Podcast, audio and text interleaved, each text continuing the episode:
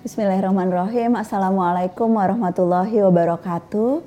Terima kasih sudah hadir kembali bersama saya dan Abi di hari kelima bulan suci Ramadan ini di Hidup Bersama Al-Quran edisi khusus dari Tafsir Al-Misbah. Hari ini Abi lebih cerah dan pakai peci. Kemarin lupa pakai peci. Nah, padahal uh, padahal ini pecinya gaya ini lagi gaya Makassar ya, iya, ya. Makassar itu agak miring dikit. Agak miring dikit. Waktu waktu kecil sama Habib Abdul Rahman, Ella suka ini miring-miringin pecinya sampai ke derajat yang pas. nah, terima kasih sekali lagi sudah menyaksikan. Hari ini kita akan uh, melanjutkan pembahasan dari episode-episode sebelumnya uh, masih membahas Quran surat At-Tur dan di kelompok ayat ini masih akan ada uraian lebih lanjut tentang bagaimana kaum musyrikin menunjukkan ketidakpercayaannya terhadap uh, ajaran Nabi Muhammad dan juga Al-Qur'an yang uh, merupakan uh, mujizat yang mendampingi Nabi dan uh, menunjukkan bukti-bukti dari keesaan Allah Subhanahu wa taala. Mari kita lanjutkan Abi. Kita lanjutkan. Uh, Bismillahirrahmanirrahim. Auzubillahiminasyaitonirrajim. Kalau ayat-ayat yang lalu itu uh, mengecam uh, sikap dan kepercayaan kaum musyrik, ayat-ayat uh, kita ini masih melanjutkan itu, masih uh, mengecam sikap mereka.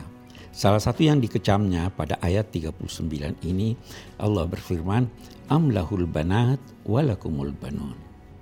Allah berkata, apakah Allah memiliki anak perempuan sedang kamu mau senang anak lelaki?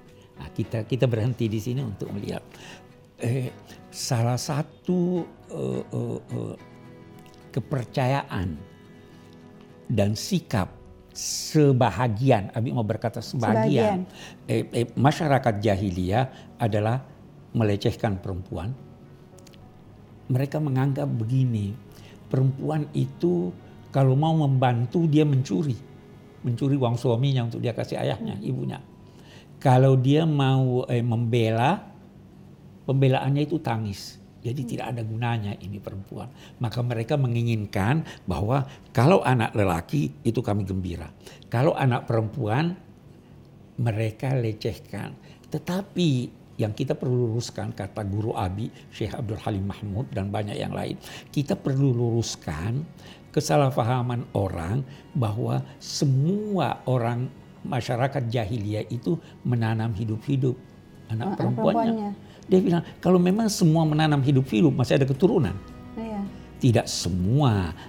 Tapi Al-Quran mengecam ini karena ini sikap yang sangat buruk.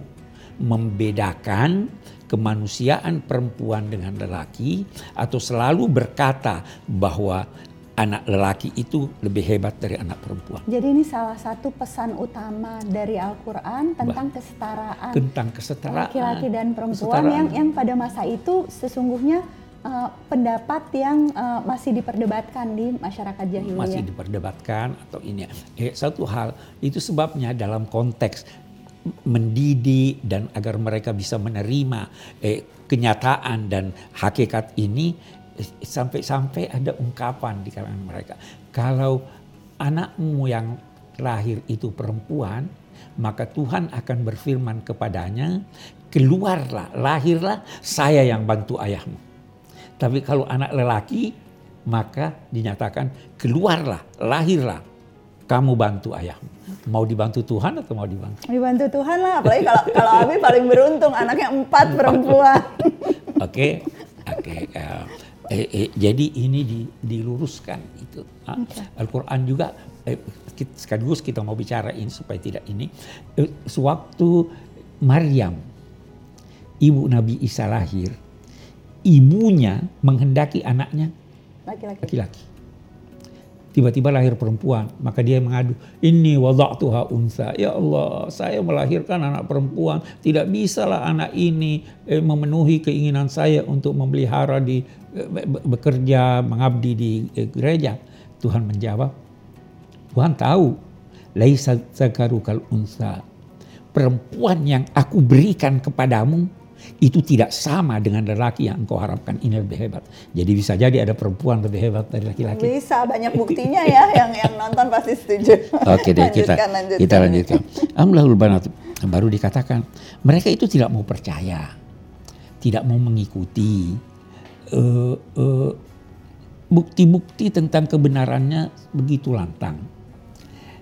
Pikiran mereka menerima itu. Tapi kenapa tidak mau percaya? Dijawab di sini. Amtas aluhum ajran fahum min magramin muskalun.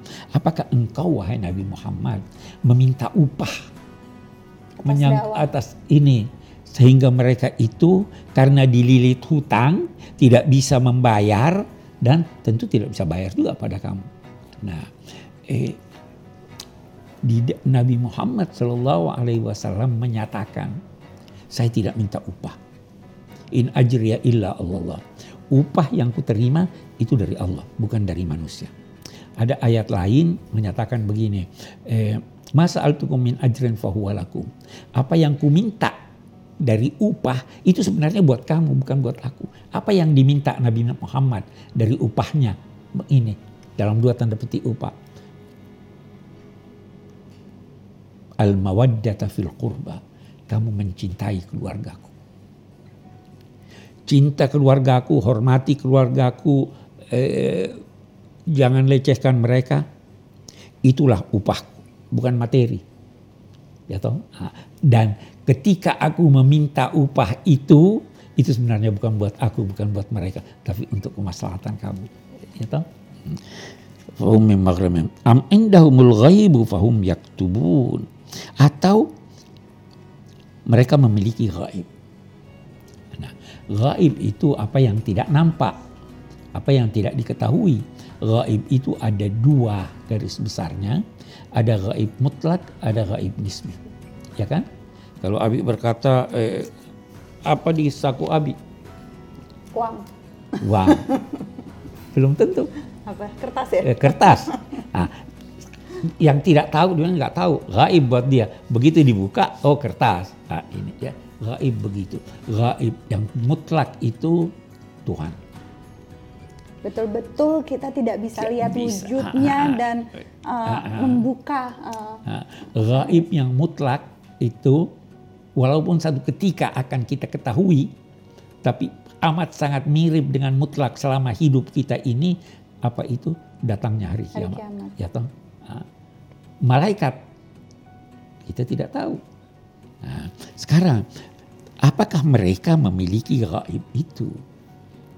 Fahum yaktubun. Lalu apa yang mereka miliki, apa yang mereka ketahui itu yaktubun. Yaktubun itu bisa berarti tulis sehingga tidak mungkin salah. Bisa juga berarti menetapkan. Kalau kita berkata kutiba siyam. Itu berarti bukan ditulis buat kamu, tapi ditetapkan. ditetapkan. Maka apakah mereka mempunyai gaib, mengetahui gaib sehingga mereka menetapkan bahwa Nabi Muhammad salah, ini benar dan lain-lain sebagainya. Atau bisa jadi yang lebih buruk lagi, mereka bermaksud untuk melakukan tipu daya. Ketahuilah bahwa orang-orang kafir yang bermaksud melakukan tipu daya itu dampak tipu dayanya kembali pada mereka sendiri. Jangan pernah berkata Eh, yang kurun wa kurullah wallahu khairul makirin. Mereka melakukan tipu daya. Tidak Muhammad. Tidak mungkin mereka itu akan berhasil melakukan tipu daya terhadapmu.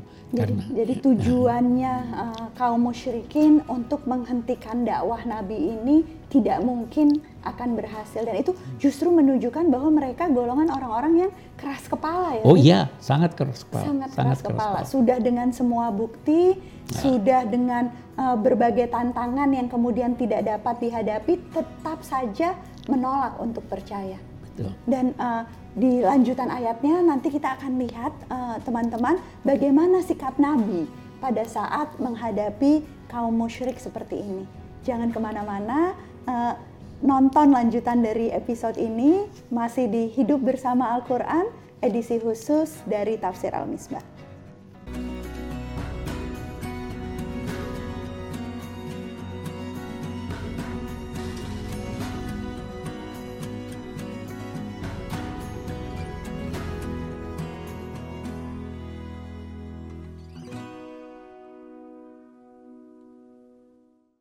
Cariustad.id adalah sebuah platform yang membantu menghubungkan umat dengan jaringan ustadz dan ustazah yang ramah dan kompeten di seluruh Indonesia.